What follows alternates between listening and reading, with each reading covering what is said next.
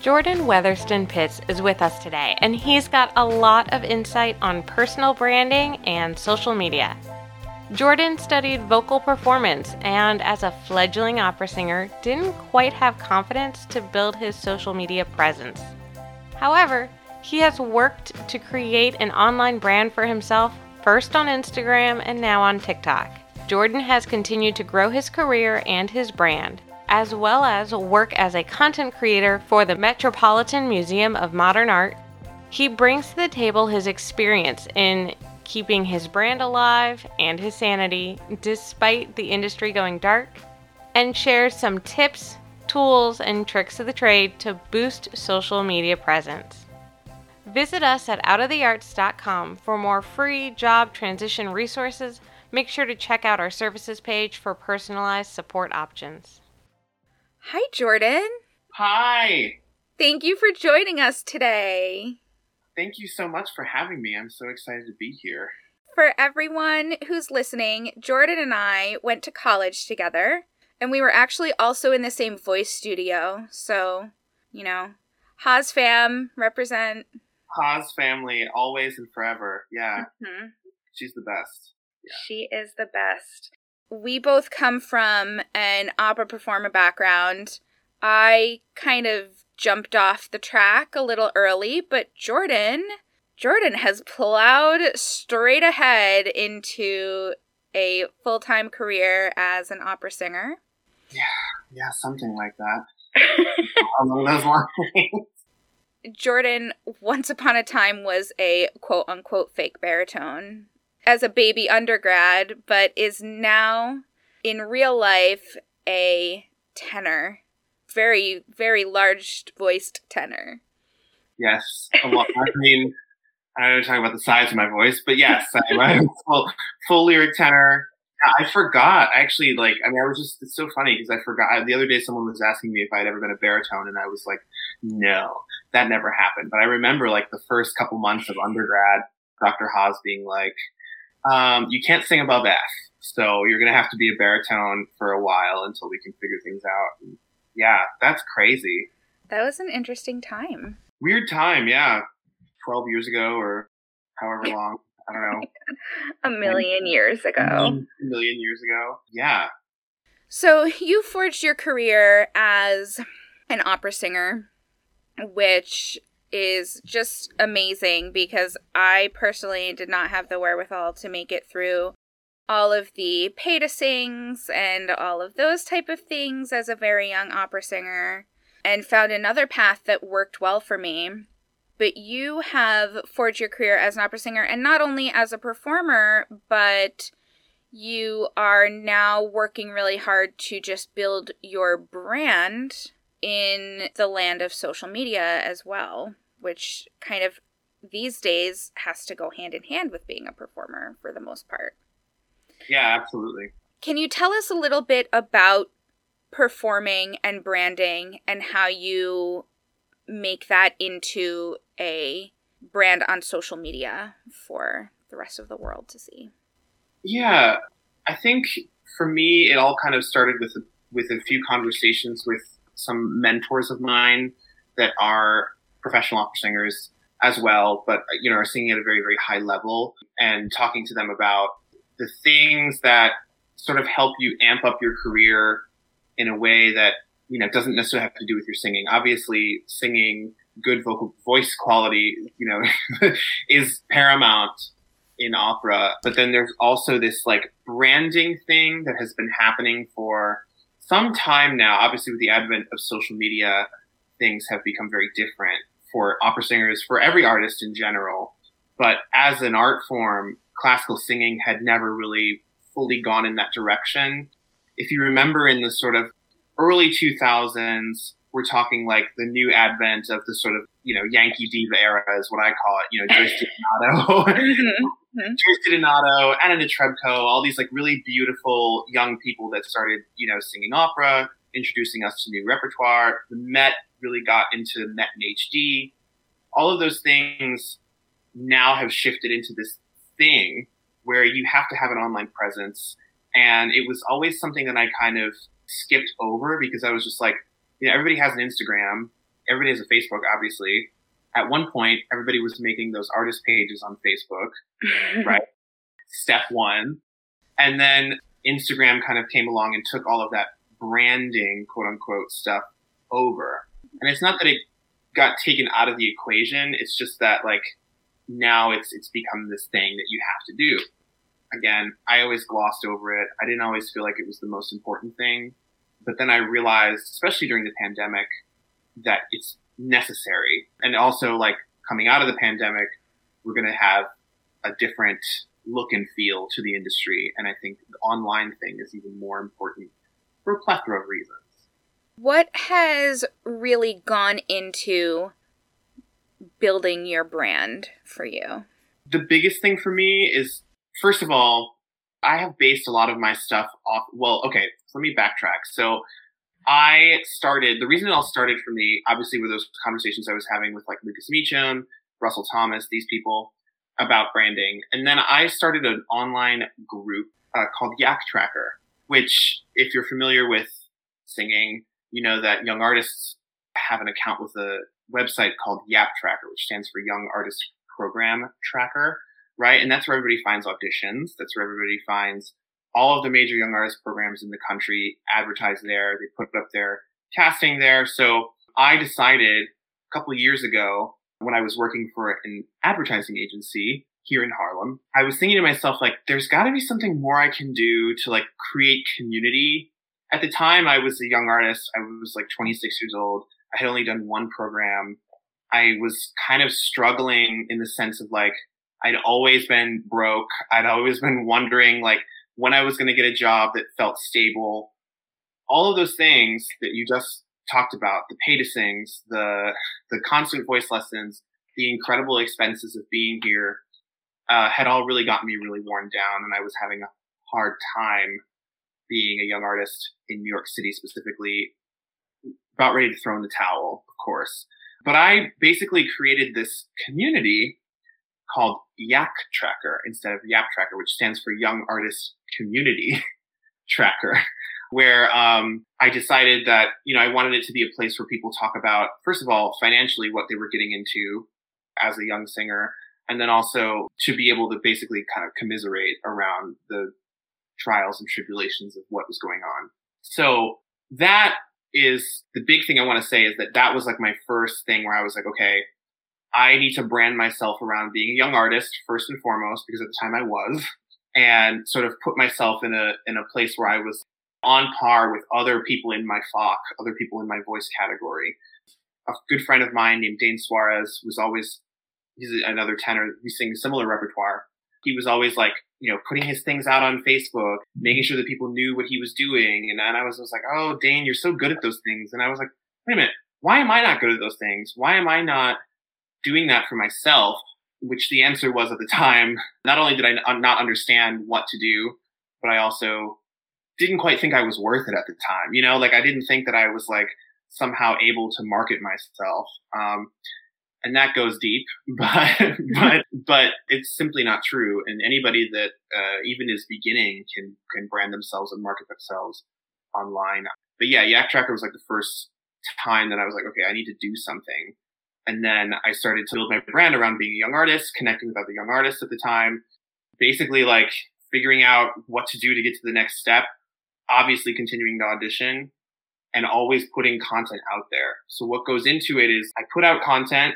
I want to remind people the things that I'm doing and I try to like brand it in a way that makes it look sort of like mine, right? I'm really into bright colors, but I also really like very sleek, minimalistic type things. So I like clean lines, but bright colors and sometimes very dark noir type things as well. Mm-hmm.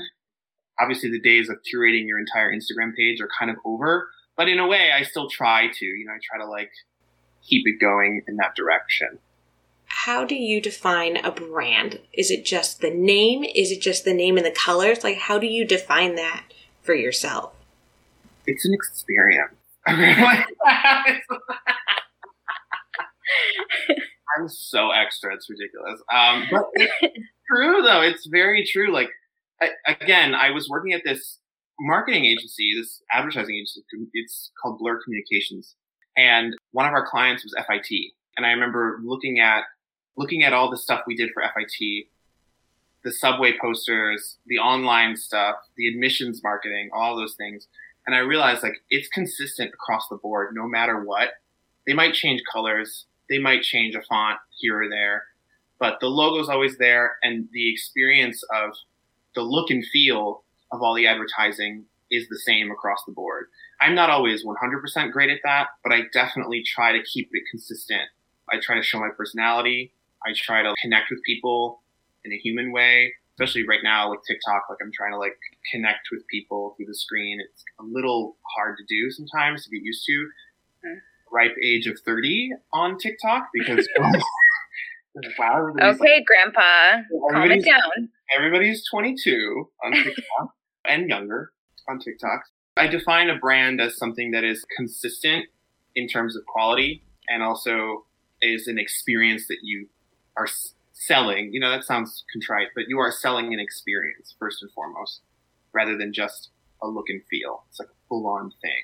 That makes sense because I know when I see people talk about selling glasses, yeah, you can take a picture of the glasses on a table and that's one form of exposure but that's much less interesting than taking a picture of someone wearing the glasses. Absolutely, precisely. That's exactly the thing. Yeah. Are there any particular tools you use or things you do to help make sure that you keep your brand as consistent as possible? Well, it, it depends. Like for a while, I was using an app that was like helping me like photos that were in my target audience, you know, like the lexicon of my target audience which I don't fully recommend anymore. At a certain point in time in Instagram life, that was very helpful. It was a very useful tool. It was something that we had a monthly subscription. It was like $7 a month and you, it would go through and it would like photos for you, which was a little creepy, but, but you realize once you realize that that is something that's accessible, you realize that a lot of influencers and a lot of direct marketing people use that kind of thing constantly. I did use that for a while, but then I stopped using that because it just felt I wanted to have like a real connection with people and build a follower base that's like based off of people that I know and I interact with and I genuinely want to like the content I see. And obviously the TikTok or not TikTok, uh, the Instagram algorithm kept changing and now algorithms keep changing across the board with TikTok as well. So apart from that, I use obviously for photos, I use like Facetune. And then I use a few apps around video editing. I use Videoleap. I don't know if anybody mm-hmm. knows about that. Videoleap is a great, great video editor. There's a whole, I think it's called Lightricks is the company. They have a whole suite of apps that help you edit videos, photos, and even audio. Like you can edit audio as well. And it's amazing. The, it's free. The monthly subscription, you get more. Like you can, you can use like any of those stock sounds that you hear all over YouTube or anything right. like that. But I don't pay for that. I, I use it for free and it works really well. Are you using this on your phone or your computer? On my phone, yeah. That's predominantly, it's actually become a lot easier. I was just about to say, I have Final Cut Pro on my computer that I use for my job at the at the Met Museum, but I predominantly use Videoleap for because I all my videos, uh, even my recordings, like my singing and everything, I take on my phone. I have this lovely MV88 microphone. It plugs right into my phone. I use this to record. It's all on my phone these days. So Final Cut Pro is kind of, you know, if I have a larger video file, I'll use that and offload it to like a separate drive so that it's not taking up space on my computer. So COVID has had made me very like, tech savvy in a in a weird way. Yeah, right. It's crazy how it feels like overnight everything just went like. I never would have done any of that. I mean, I I had minimal video editing experience. I would take videos on my phone. I was okay with the sound. It didn't matter to me, but now I can tell the difference. And uh, yeah, it's it's a very different world. Very very different world. So, what are you doing with the Met now? What and where did that come from? Right. Okay. So it's a story, but basically, uh, a while ago, we're talking late 2018, early 2019, just actually, yeah, December 2018. I was in between gigs and I needed a t- I worked for a temp agency called Atrium Staffing here in the city. I had a couple of different temp agencies I was working for. There was one called Beacon Staffing, Green Key Resources, those kinds of things here in the city. There's a bunch of them. Some of them are better than others. And I was like kind of desperate for some money after I got back from Hawaii Opera Theater, where I was doing a Romeo and Juliet. I got back. I was desperate for money. I took any job that came at me. And one day my recruiter called me and asked me if I wanted to take a job at the Met Museum. And I was like, I mean, sure. Like, that sounds like a great place to work. Like, I don't, I don't know. And it was just as a, an HR associate, like just like helping out in HR. After that, I got to know people in the medieval department. It's so weird. It's like the strangest thing. I worked in the medieval department for a hot second. Then I went back to recruiting. I was there on and off for over a year in recruiting as a recruiting coordinator.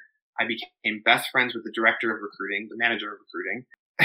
and then I somehow magically in February last year, I had gotten back from a tour. I was on tour with the Boston Camerata.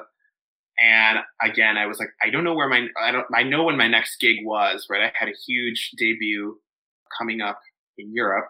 And I was like, okay, I have time between that. I need to make some money again. And then again, they were like, there's a position at the Met. And I was like, oh my gosh, here I go again. But I've been very lucky because I make connections with people. I made connections with people at the Met and it just continued. All of a sudden, I was working in membership in February and I was just helping out with the events team in membership. And then coronavirus happened. And all of a sudden, you have all these responsibilities. Like, I got piled on these responsibilities of editing an online video series, filming, obviously, you know, answering the inbox, that kind of thing. And then, like, eventually, I mean, I'm, I'm shortlisting this. Eventually, in the summertime, I started running their social media account for the Met members social media account. And now I do that pretty much full time. And then recently, we're talking in the past seven days, got promoted to now the coordinator of direct marketing in membership. So hmm. it's just absolutely wild, but I just continued to do my job and fortunately did not get laid off when they did a massive layoff throughout the pandemic. So now I'm the coordinator of yeah, direct marketing operations at the Met. So well, uh, congratulations. Uh, thank you. Thank you so much. Thank you.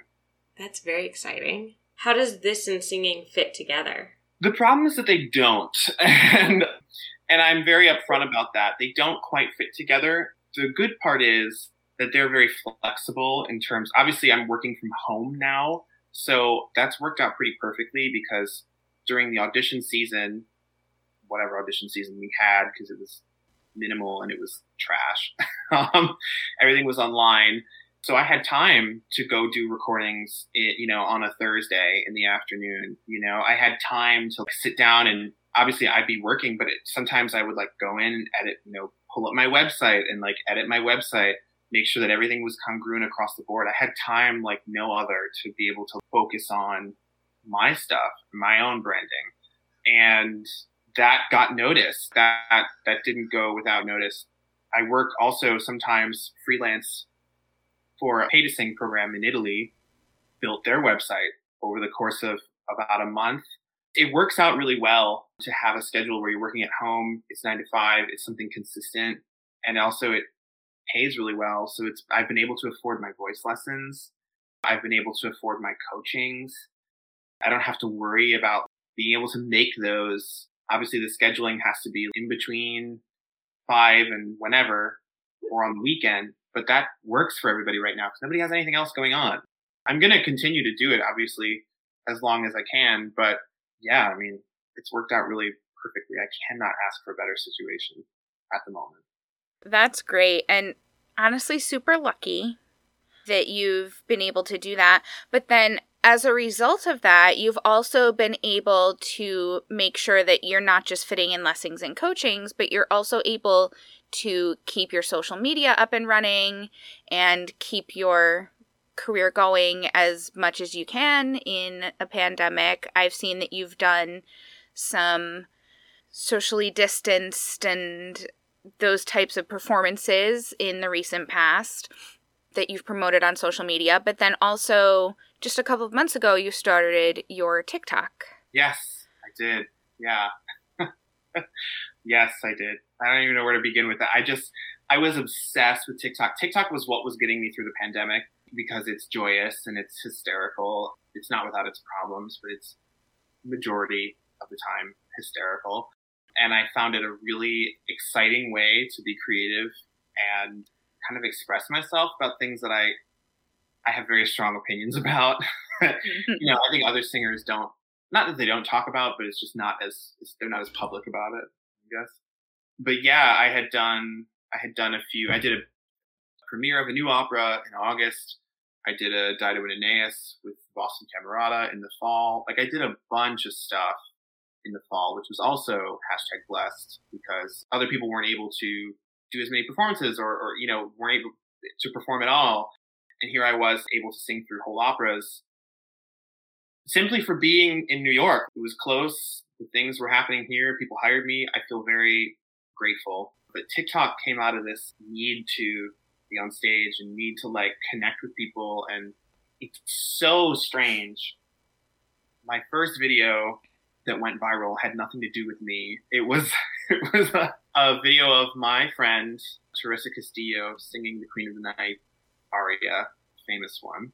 And it got oh my gosh, I don't even know where it's at now. I think it's at like four hundred thousand views or something. I don't know, ninety thousand likes, uh, something like that. And it was just something I recorded over the Christmas season. I was doing a gig that was like again socially distanced and I was like, she sounds really good. So I'm going to record her and I'm going to put it on TikTok because I know people love that Queen of the Night thing. I really genuinely had no, my TikTok was just for me to like enjoy. And I would make videos every once in a while ranting about, I don't know, being like gay and black and outraged and like, you know, like, uh, and occasionally opera singing. And all of a sudden I gained like 2,000 followers in the course of two weeks. And I was like, uh, what do I do? Do I start creating content? But also, I felt a sense of guilt because it wasn't me singing in that video. You know, it was like her, and she was like, "I was. Do you want me to take it down? I will take it down." She's like, "No, keep it up. I'm going to create TikTok." Then she made a TikTok. She's had videos go viral on her own. Recently, I just had another video go viral, much less so, but of my own content, and that was a totally different experience. Where I was like, "My God!" I gained another thousand followers or something like that in matter of days. It's absolutely nuts. The whole thing is very stressful. I don't recommend. so go into that for a moment because you did kind of lean into the original viral video and decide to create this TikTok brand, this TikTok account. You are currently aiming for 10,000 followers, right? And more. And you're creating a lot of content. So talk about that for a little bit. Like talk about what type of content you're putting out and why and and what you're doing. I haven't quite developed the quick copy for it yet, but essentially what I want to be is an account that talks about opera and singing from a sort of like performance practice point of view. There are a lot of opera singers on TikTok that are well, I wouldn't I shouldn't say a lot. There are a number of opera singers on TikTok there are a lot of singers on TikTok.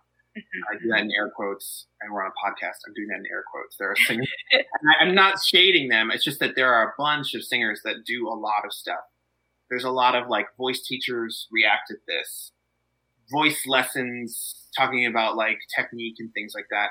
The majority of which is about musical theater. Mm-hmm. I don't want it to be that way. I would rather, because of my experience, the type of music that I, the repertoire that I sing. I would rather give people a more realistic view of the operatic industry by and large, because I do have, even though, you know, I only have few principal contracts under my belt, I do have a ton of experience around auditioning, getting in front of agents, talking to people that can help your career. Like I, I, I have a lot of practical experience and I don't think a lot of people offer that. And I, I saw a niche because after that first video, people asked me questions. They were asking me stuff about, especially men's voices. They were asking me like, how do I do this and how do I do this technically? You know, and there's a whole period of time in early January where I was just answering questions about vocal technique. And I thought that was kind of arbitrary. I didn't think there was anything anything was going to come out of that. And then people started asking me to demonstrate and sing. Made a couple of videos. I still do make videos of me singing.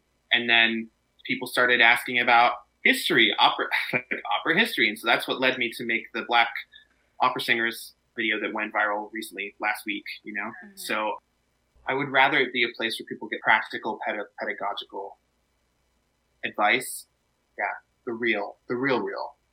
Yeah. Now, talk about the differences between TikTok and Instagram. First of all, I would say obviously TikTok is a platform for videos, 15 seconds to 60 seconds. Instagram just made a, a recent update in response to that because TikTok's popularity skyrocketed. Um, something called Reels, where it's only 15 seconds, and you just, you know you can just scroll for hours.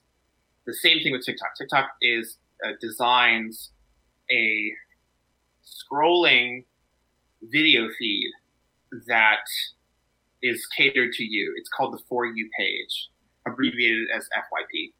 For You page is just a ser- series of videos that TikTok pushes out to you through their algorithm that they think that you will like. So the more content that you interact with around certain subjects, for me, obviously, my feed is full of singers constantly. It's constantly full of classical singing, singing in general, but a lot of that depends on your watch time, how long you get through the video. Obviously, if it's 15 seconds, probably going to get through the whole video, but if it's a 60 second video, they ask, they like look at how long you watch the video. And if you watch the whole video, they show you more of that content. Obviously, if you like that video, they show you more of that content. Instagram, in its history, was a photo feed. It was something where you know you could just share photos of your life for public consumption or your friends or whatever the people that you follow. Now Instagram has become, because of its recent updates, more more often than not a sort of commercial utilitarian shopping network. Also, a personal brand haven where people go to become influencer type celebrities, where they mm-hmm. are like providing people with just photos and videos. You can do both of themselves and them, their lives and or the things that they're involved in. A lot of people speculate that Instagram will go out of popularity because of TikTok's popularity in terms of like how we digest content, specifically because Instagram has become so artificial around the way people display their lives and the way people offer content to you. And TikTok is has a little bit more authenticity, shall I say, because you can go viral for any number of things. Just being yourself or being funny. Any one person, if you look at TikTok celebrities like this girl, Brittany Broski, mm-hmm. she just started making videos and she's hysterical and then she becomes this mega celebrity and she's not particularly, I mean, she, I think she's beautiful, but like she's not like Instagram model, right? Like she's a normal person. And that is, I think, much more, it's very needed, but it's also like much more where people's heads are at these days. So I hope that describes the difference. Yeah, that's perfect. So taking that, you have both as part of your personal brand as a singer. What do you think people can take from each of them and use each of them for to help promote their brand? I think Instagram is a great place to promote, obviously, your look and your feel also your singing. If we're talking about singers specifically, it's a great place to promote your singing and to promote photos of yourself and also provide links to your materials, your website, your people have a thing called Linktree where you can link all of your stuff to all of your other social media. TikTok, however, since the videos are shorter and you cannot put an entire aria on TikTok, right? Right. Um, is better for creating connections. I don't want to say networking, but it's also like, in a way, it's networking. It's like creating connections by sharing your opinion, sharing your story, sharing your thoughts and opinions about things that are happening. Also sharing news, things that happen that are important to you as a singer. My brand specifically hinges in a, in a lot of ways around being a black opera singer. I have a different experience of the industry than a white young artist from the Midwest. Like I don't, that's, it's very different. So mm-hmm.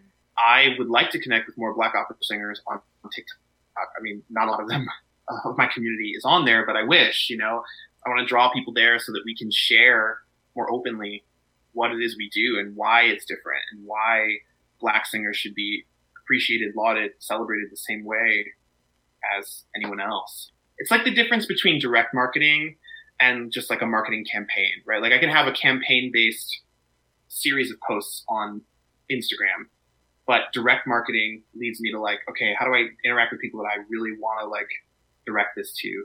That's TikTok. You seem to have a very interesting ride across social media in your presentation because you talk about how you were doing vocals and talking about vocal performance and then it it kind of morphed into more and different things as people ask you different questions. For some people who change brands, maybe going from an opera singer to an opera director, or if they're doing different kind of changes, how do you navigate those changes? I think it comes down to being honest and vulnerable about what it is you're going through. There's a soprano that I follow on TikTok that actually talked about this specifically, right? And it, this is what I'm talking about. This is her story. I don't think she would have put this on Instagram because it's not digested in the same way. In TikTok, there's an there's an understanding that it's going directly to people that want to hear what you're talking about, or they, they follow you because it's interesting. What you talk about is interesting. She was talking about like how she stopped singing and she became an administrator um, for these reasons. You know, I thought that was amazing. I mean, I'm like, I, I don't ju- like I don't I don't judge her in the first place at all ever, not at all ever. Um, I think this whole like side hustle as as a stigma thing is contrite and ridiculous and outdated, frankly. Mm-hmm. So, amen. Yeah, I think that her being like having making several videos. This is the reason I'm not an opera singer anymore, but I do know a lot about opera, or I know a lot about singing, and I know about like, vocal technique and whatever. I'm also a voice teacher. I'm also this. I'm also that. But I'm an artistic administrator. Is like fascinating. Where on where do you have the space to do that on Instagram? You don't really maybe if you share your TikTok videos to Instagram, you right. can, but who has time for that?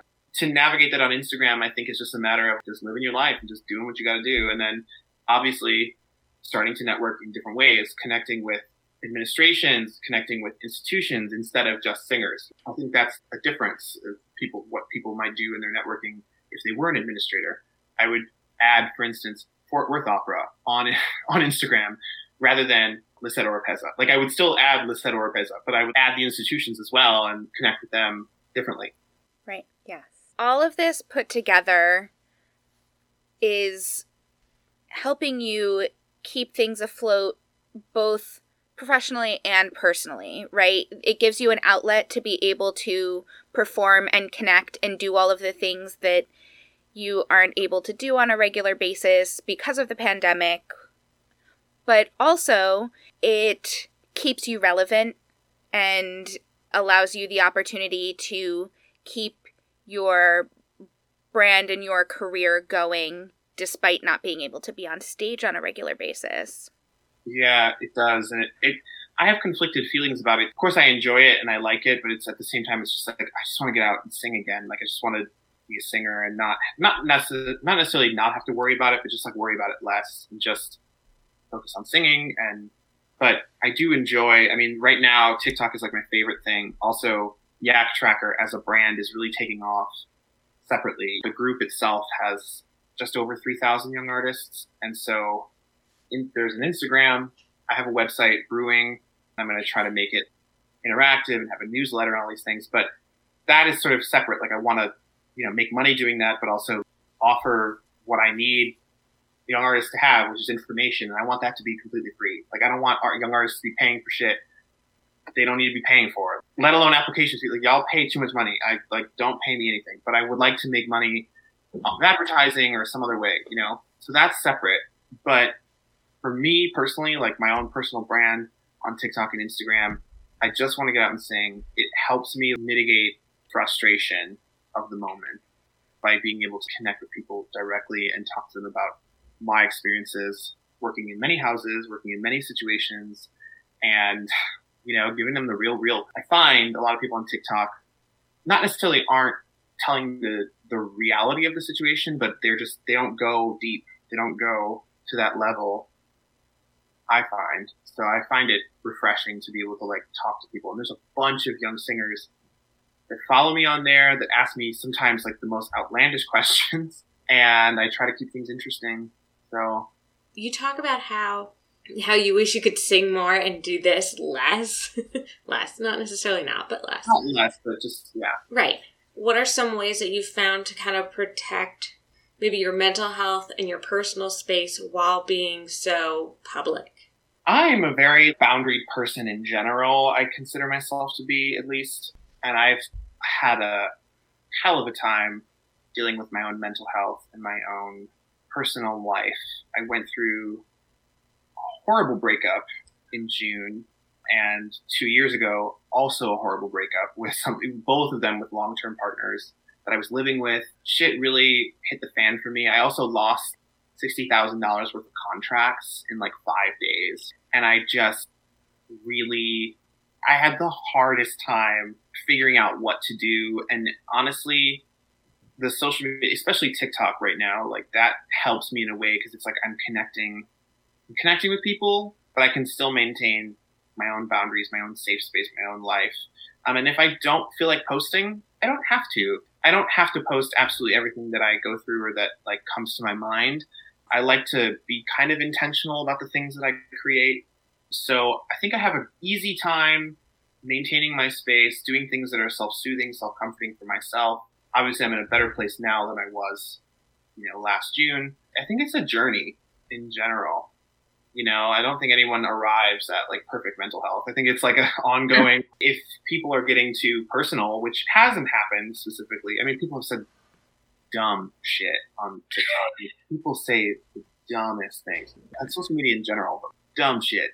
I had one video where I was talking about the difference between Dutch and Danish because Americans don't seem to understand the difference between Dutch and Danish. like, I don't know. Like, I was talking to a friend about Denmark because I, I lived there for a while years ago, and they said Dutch like randomly in the next sentence, and I was like, no, but you realize those are two different things. And they're like, oh, I'm sorry, like yeah, yeah, okay, yeah, Danish.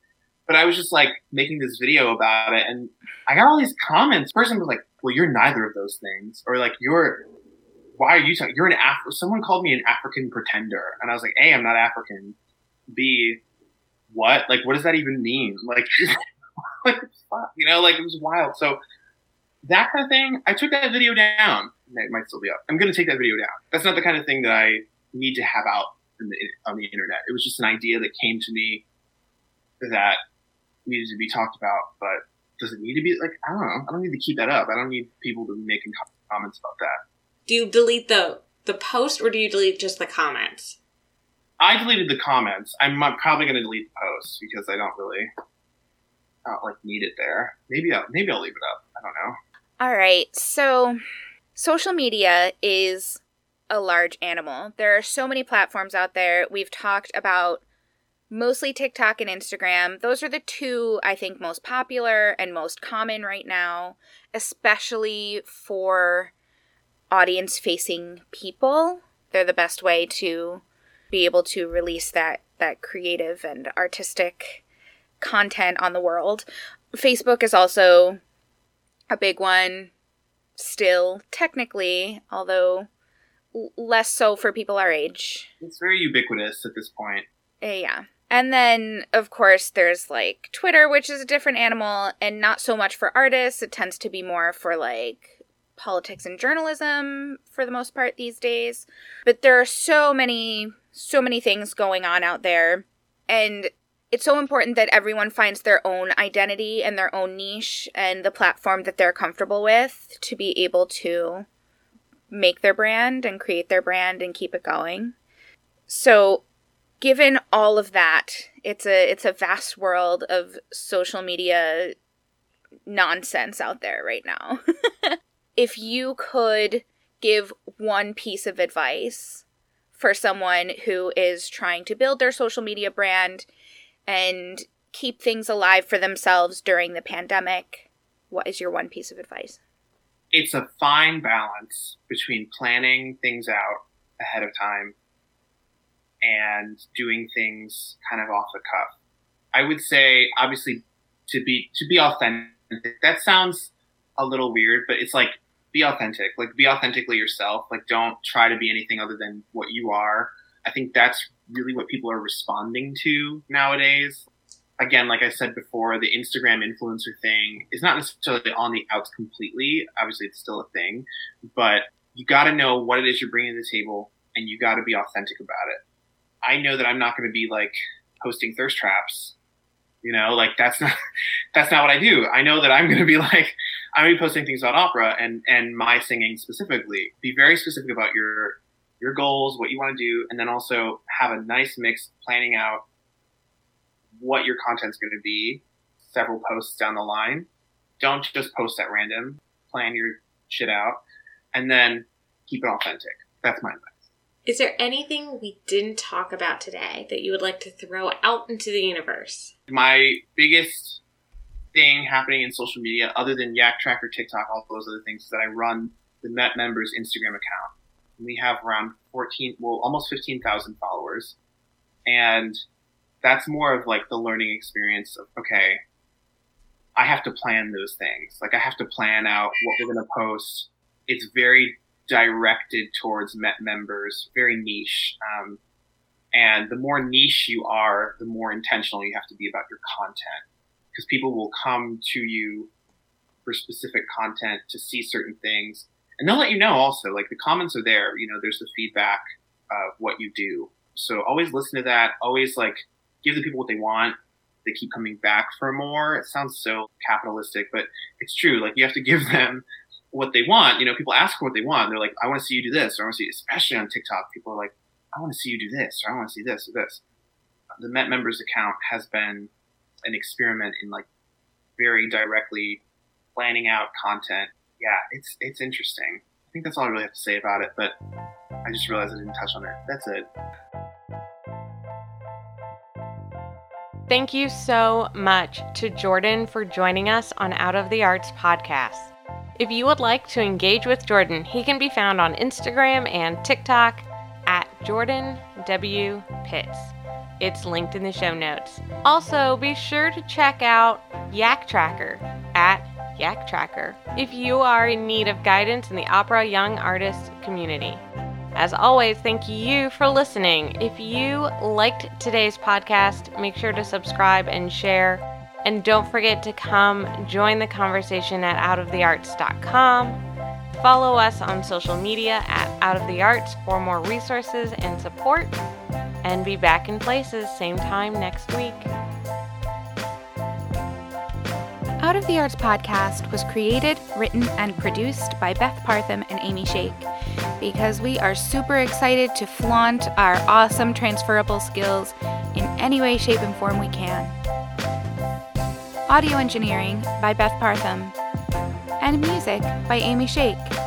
Because if we're still paying on our student loans, we are definitely going to keep trying to use our degrees in the way they were intended. Out of the Arts podcast is copyrighted by Out of the Arts LLC 2021.